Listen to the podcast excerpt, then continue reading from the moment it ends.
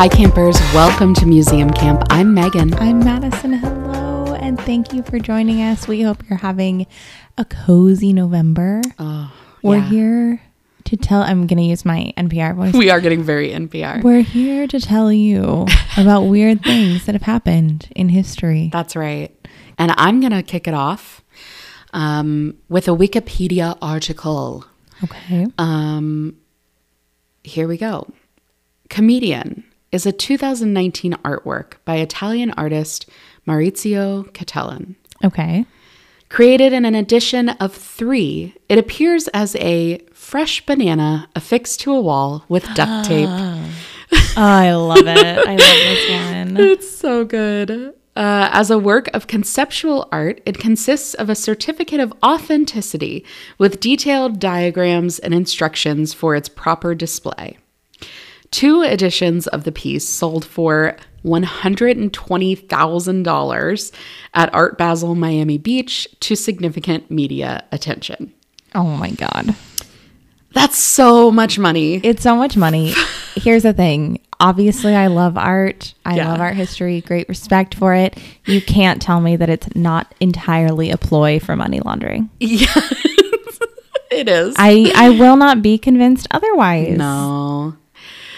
Um, so from the background and description section, Maurizio Cattelan is an Italian artist known for his tongue-in-cheek art, such as his 2016 creation America, a fully functional golden toilet. Uh, that's a classic as well. Uh, he previously used duct tape uh, suspension for A Perfect Day in 1999, fastening the art dealer Massimo De Carlo to a gallery wall.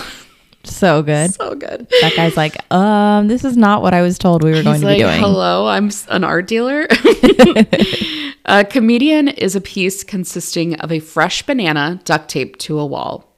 Cattelan purch- purchased the bananas at a Miami grocery store for an estimated 30 cents. I mean, the ROI is out of this world. A- astounding.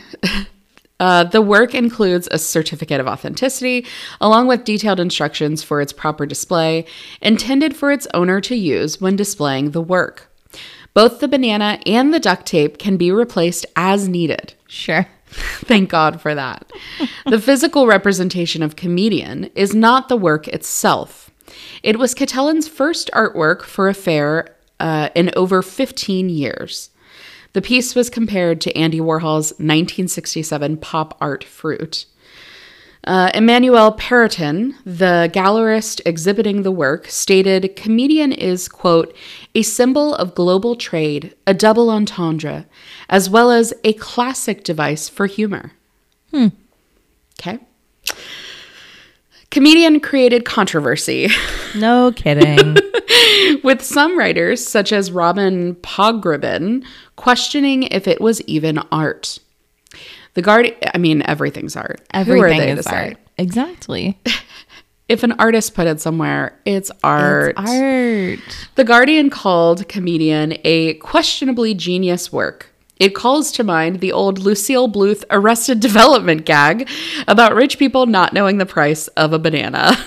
Okay, I love that that's in there. Artnet wrote the piece was one of the worst of the week and that Cattelan somehow duped a group of collectors into buying bananas duct taped to walls for a hun- for $120,000 a pop. Seriously. USA Today deadpanned, this piece of art is bananas, literally. Love that. Newsweek called it, quote, humorous minimalist artwork, while Art News asked whether the piece was cynical or thrilling. CBS News reported, quote, it may be the most talked about artwork at this year's event. And I would say yes, because Yeah. I couldn't name another one from Yeah, that one. name another one. On December 13th, the New York Post uh, featured comedian on its cover. In his 2021 book, The Devil in the Gallery, Noah Charney stated, Comedian is neither beautiful nor does it exhibit skill, so it represents the Duchampian path. In his book, Beauty and the Banana, Okay. Love that. Author Brian C. Nixon stated, quote, To say the least, Comedian is a commentary on the wild world of contemporary art, communicating how culture understands, interprets, and engages with the arts. So, um, removal.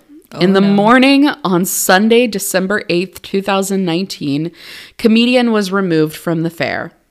The curators removed the piece because they were afraid other art would be damaged by queuing crowds. After the removal, the gallery released the following statement Comedian, with its simple composition, ultimately offered a complex reflection of ourselves. We would like to warmly thank all those who participated in this memorable adventure, as well as to our colleagues. We sincerely apologize to all visitors of the fair who today will not be able to participate in Comedian. Oh my god. Participate! Participate. These people. Uh, after the removal, Perrotin created a social media account dedicated to the piece. One of the walls featuring the piece was later vandalized with the text, quote, Epstein didn't kill himself in lipstick, which was soon covered by the art fair. That's like a very long sentence to write. Yeah. You know, like what what was security doing when they were writing a full sentence? That's a long sentence. What are you guys doing? Yeah. Yeah. Oh my god. that's Anyways, so that's it. A blast from I the love that past. one. So good. Um, okay, well, I'm glad you took a silly route because I did not. Okay. Um, this is one that I was going to use during our spooky episodes. Okay. And it's not quite spooky, but it is pretty mysterious and kind of a downer. Is it about JFK? No. Oh. I know. I know. Um, this is the Wikipedia article for the disappearance of Frederick Valentich. Okay. Uh, Frederick Valentich was an Australian pilot who disappeared while on a 125 nautical mile training flight in a Cessna 182L light aircraft, you know, uh, registered VHDSJ. Is that like it's a license plate? Why would I need to know that? Yeah, we don't need to know any of that. that. I think that I know this story though. Yeah, it's good. Yeah. Uh, over, well, it's bad, but it's good. It's bad, but it's good. Uh, over Bass Strait on the evening of Saturday, October 21st, 1978. Uh, described as a quote flying saucer enthusiast, Mm. 20 year old 20 years old is so much of a baby to be flying a plane. Yeah, that's scary. Oh. 20 year old Valentich informed M- Melbourne Melbourne Air Traffic Control that he was being accompanied by an aircraft about a thousand feet above him, and that his engine had begun running roughly before finally reporting, "quote It's not an aircraft." Yeah. Uh oh. Um, obviously, I found this after watching the Unsolved Mysteries new episode about the Michigan. You're you're getting UFO into your aliens phase. I'm I'm entering my alien phase. um, and then you know this was a similar article I saw. sure. There were belated reports of a UFO sighting in Australia on the night of the disappearance. However, the Associated Press reported that the Department of Transport was skeptical a UFO was behind Valentich's disappearance, and that some of their officials speculated that, quote, Valentich became disoriented and saw his own lights reflected in the water in the water, or lights from a nearby island while flying upside down Wow. spooky. Um, okay, so here's the history of Frederick himself, who, by the way, does not look like he's only 20. He looks no. um, He looks like, like a a full-grown man. lad. Yeah. Yeah. Yeah. I would say, mm, I don't know, mid 20s. He doesn't look like he is just barely not a teenager. Right. Agreed. Okay, uh, so Frederick Valentich, uh, who was born June 9th, 1958, and disappeared October 21st, 1978, uh, had about 150 total hours flying time, which is not that much. No. That's like four weeks of Yeah. full time work. That's not that much. Uh, and held a four a class four instrument rating, which authorized him to fly at night, but only quote in visual meteorological conditions. Hmm. He had twice applied to enlist in the Royal Australian Air Force, but was rejected because of the RAAF air training. Nope. Uh, mm, but was rejected because of inadequate educational qualifications. Sure. He was a member of the RAAF Air Training Corps, determined to have a career in aviation. Mm-hmm. Valentich was studying part time to become a commercial pilot, but had a poor achievement record, having twice failed all five commercial license examination subjects. Uh oh. Uh-huh. And as recently as the month before his disappearance, had failed three more commercial license subjects. He's just putting too much stuff about UFOs on there. Yeah, they're, they're like, "You guys." read the room. Yeah. read the room, bud. he had been involved in flying incidents, for example, straying into a controlled zone in Sydney, for which he received a warning, and twice deliberately flying into a cloud. That would Uh, be me if I were a pilot. yeah. I'd be like, "Hey, cloud, You I'm gonna fly right into you." Yeah, points for hitting a cloud. Uh, for which prosecution was being considered. That's crazy. Oh, wow. According to his father, uh, Guido, Guido, I don't know, Valentich was an ardent believer in UFOs and had been worried about being attacked by them. Here's the thing. I feel like commercial airline pilot Uh-huh. is a weird choice for someone who's uh, like an ardent believer in UFOs. yeah, well, especially if you're scared of them. Stay on the ground. They, what are they gonna do? Swoop down to the ground? Yeah, you're in their space when you're Yeah. in the air. Yeah, that's their turf. That's their home. That's their home. That's their home. you wouldn't like if you were scared of, you know, tigers. Yeah. You wouldn't be Uh, a jungle person. Yeah, you wouldn't be a jungle person.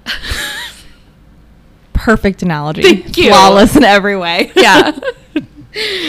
Uh, the destination of Valentich's final flight was King Island, which I initially read as King's Island, the amusement park about 40 minutes from here. Love but, you Kings know. Island. Uh, but his motivation for the flight is unknown. He told flight officials that he was going to King Island to pick up some friends, while he told others that he was going to pick up crayfish. Maybe the crayfish were his friends. It could be. Could be. They're a delicious friend. hmm Later investigations found both stated reasons to be untrue. Valentich had also failed to inform King Island Airport of his intention to land there, going against standard procedure. Wow. So, So he went rogue. Shrouded in mystery. Okay. Uh, Valentich radioed Melbourne Flight Service at 7:06 p.m. to report that an unidentified aircraft was following him at 4,500 feet. He was told there was no known traffic at that level. Valentich said he could see a large unknown aircraft which appeared to be illuminated by four bright landing lights. Mm. He was able to confirm its type, but said it had passed about a thousand feet overhead and was moving at high speed. Valentich then reported that the aircraft was approaching him from the east and uh, said the other pilot might be purposely toying with him. Hmm. Valentich said the aircraft was quote unquote orbiting above him and that it had a shiny metal surface and a green light on it. Valentich further reported that he was experiencing engine problems. Asked to identify the aircraft, Valentich radioed, quote, It's not an aircraft. It's a dragon. It's a dragon. His transmission was then interrupted by unidentified unidentified noise described as quote metallic scraping sounds Ooh. before all contact was lost. Yeah. Ooh. Um, Scary. A sea and air search was undertaken that included ocean-going ship traffic, an, an RAAF Lockheed P-3 Orion aircraft, Mhm. plus eight civilian aircraft. The search encompassed over a thousand square miles. Search efforts ceased on October 25th, 1978, without result. Um, an investigation into Valentich's disappearance by the Australian Department of Transport was unable to determine the cause, but it was, quote, presumed fatal for Valentich, which is so sad. He's so such a young sad guy. and weird that nothing was ever Mhm. found. Yeah. Five years after Valentich's aircraft went missing, an engine cowl flap was found, Oh, actually, washed ashore on Flinders Island. Okay. Five years later is Yikes. crazy. In 1983, the Bureau of Air Safety Investigation asked the Royal Australian Navy Research Laboratory about the likelihood that the cowl flap might have traveled to its ultimate position from the region where the aircraft disappeared. The Bureau noted that, quote, the part has been identified as having come from a Cessna 182 aircraft between a certain range of serial numbers, which included Valentich's aircraft. Mm. So So could have been. that's as close as they're going to get. wow. Okay, so proposed explanations. Mhm. It has been proposed that Valentich staged his own disappearance, which honestly, that's what it sounds like to me. Yeah. When he's talking about, or when it talks about how there's two different stories that were both false, that he told different people. Yeah, if he's being mysterious about like what he's even doing. Yeah. hmm Uh, even taking into account a trip of between 30 and 45 minutes to Cape Otway, the single engine Cessna 182 still had enough fuel to fly 800 kilometers, 500 miles. Despite ideal conditions, at no time was the aircraft plotted on radar, casting doubts as to whether it was ever near Cape Otway. And Melbourne police received reports of a light aircraft making a mysterious landing not far from Cape Otway, Cape Op- Cape Otway, at the same time as Valentich's disappearance. Wow. Spooky. Woof. Another proposed explanation is that Valentich became disoriented and was flying upside down. If this were the case, the lights he thought he saw would be his own aircraft's lights reflected in the water. Mm. He would then have crashed into the water. However, the model Cessna, uh, oh, the model Cessna he was pilot, piloting could not have flown inverted for long, as it had a grav- has a gravity feed fuel system, meaning that its engine would have cut out very quickly. Hmm. Um, there were, of course, um, proposed theories that it was on purpose that he did this. Sure. Um, however, interviews with doctors and colleagues who knew him virtually eliminated this possibility. A 2013 review of the radio transcripts and other data by astronomer and retired U.S. Air Force pilot John McGaha, McGaha and author Joe Nickell proposes that the inexperienced Valentich was deceived by the illusion of a tilted horizon, for which he attempted to compensate and inadvertently put his aircraft into a downward so-called graveyard spiral. Ugh uh, which he initially mistook for simple orbiting of the aircraft. According to the authors, the g forces of a tightening spiral would decrease fuel flow, resulting in the rough idling reported by Valentich. Hmm. Uh, McGaha and Nickell also proposed that the apparently stationary overhead lights that Valentich reported were probably the planets Venus, Mars, and Mercury, Wow. along with the bright star Antares, which would have behaved in a way consistent with Valentich's description. That's crazy, though. Whoa. Well, and I don't know that part. Like, if he was like, "Oh, there's lights," you can tell when something's a light and not just a planet. Yeah. And he was like, "It's shiny and metal." Yeah. So I don't know. I I like the theory of him trying to fake a disappearance. Yeah, yeah. I same. like that. Um, UFO ufologists Mm-hmm. have speculated that extraterrestrials either destroyed Valentich's aircraft or abducted him. Sure. One of the two. Yeah, abs- asserting that some individuals reported seeing quote an erratically moving green light in the sky, so other people saw it too, Interesting. and that he was quote in a steep dive at the time. Ufologists believe these accounts are significant because of the green light mentioned in Valentich's radio transmissions. Uh, the group S- Ground Saucer Watch, unreal, Please. uh, based in where else? Phoenix, Arizona. of course. Uh, claims that photos taken by plumber Roy Manifold on the day of Valentich's disappearance show a fast moving object.